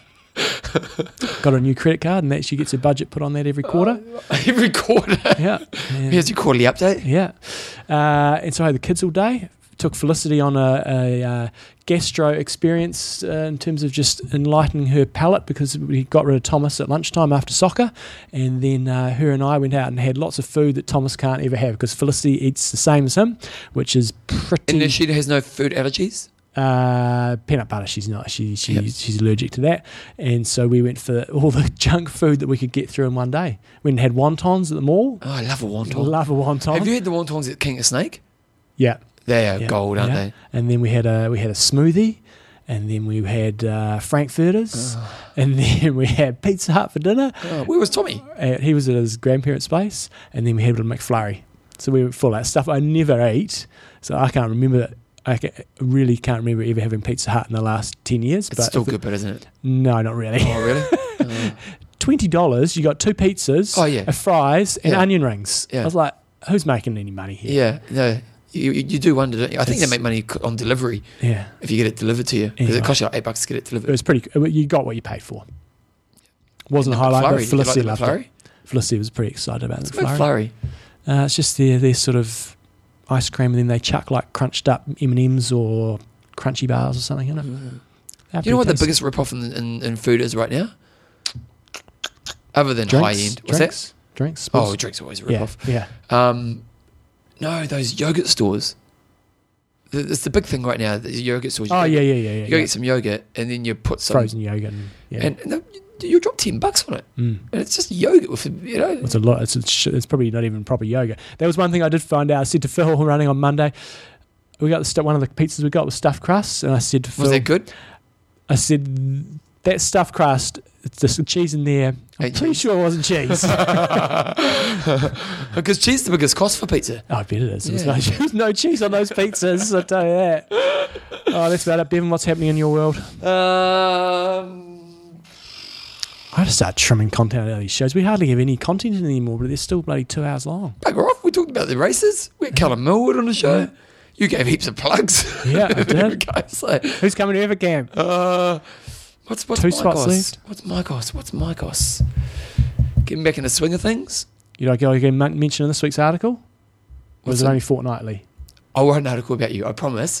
okay, here's the go. Here's my challenge. What should I write about you about? Uh. it needs to be something that has some. I can't just talk crap. Yeah. Oh, uh, maybe we'll talk like about. relationship advice. I'm going, yeah. Okay, okay. Pin me up as Maybe giving your partner a credit card with a quarterly. Yeah, sticking to a budget. Maybe I could talk about choosing a coach. Okay, that's what. I, okay, and the next month, I'm gonna. There's gonna be a piece about John Newsom in, in two of New Zealand's biggest Co- newspapers. coded, coded. And uh, my Wellington listeners, Wellington listeners. Did that article go in Wellington as well? Yeah, I'm on the Dominion Post. There you go. Oh mate, I'm. I'm I get emails from Wellington just about every bloody day. Oh god! Um, what's my goss, John? What's my goss? You obviously had music practice last night. You get Yep. your piano's not Getting up. back into it, getting back into the band. We're gonna do an open mic next week. Do, did I tell you about my open mic before we went away? Yeah. Um, just shoot me down. Belinda, Belinda really wants to go to the movie. You said you cried at the other day. Oh, it's very good. Mm. Yeah, it is very good. I would highly recommend that. Um, Terminator's coming out this week. Mm. I don't know. I don't care for Terminator. No, I don't care for Terminator. Well, I don't care to see it. I enjoyed the early ones when I was younger. Um, what's my goss, John? What's my goss? What have I got to look forward to in life? Hard when you come back from holiday, it? parent teacher meeting last week, Oh, and one, one of, the teachers was another one of your runners. Oh, it's good. Jenny, Yeah. she's a lovely lady. She's done really well. Mm. She's done really well. I bet they were cold on Saturday morning. I was driving somewhere on Saturday morning. I was driving to soccer practice at just after eight o'clock, and uh, so I think I saw your runners going. It was pretty cold. And it's frosty. It was a bit Yeah. slippery too, so Yeah. it wasn't that flash. Um, I'm just trying to think, John. The rugby final. hmm I probably should support Wellington because I write for their newspaper. Yeah, No, there's nothing, John. There's nothing of excitement in my life. I've, got, I've still got my tan. good. Um, I talked about my photo last week. Yeah, Nah, I got nothing. that's it. I needed to create some excitement in my life. Cool. Yeah, that's it. So I'm- I can't even. It's like Let's let's finish on a high note. What's the high note? We just finished. That was your that was a high note. That was a bit of a low note, wasn't Yeah. it? I've got nothing.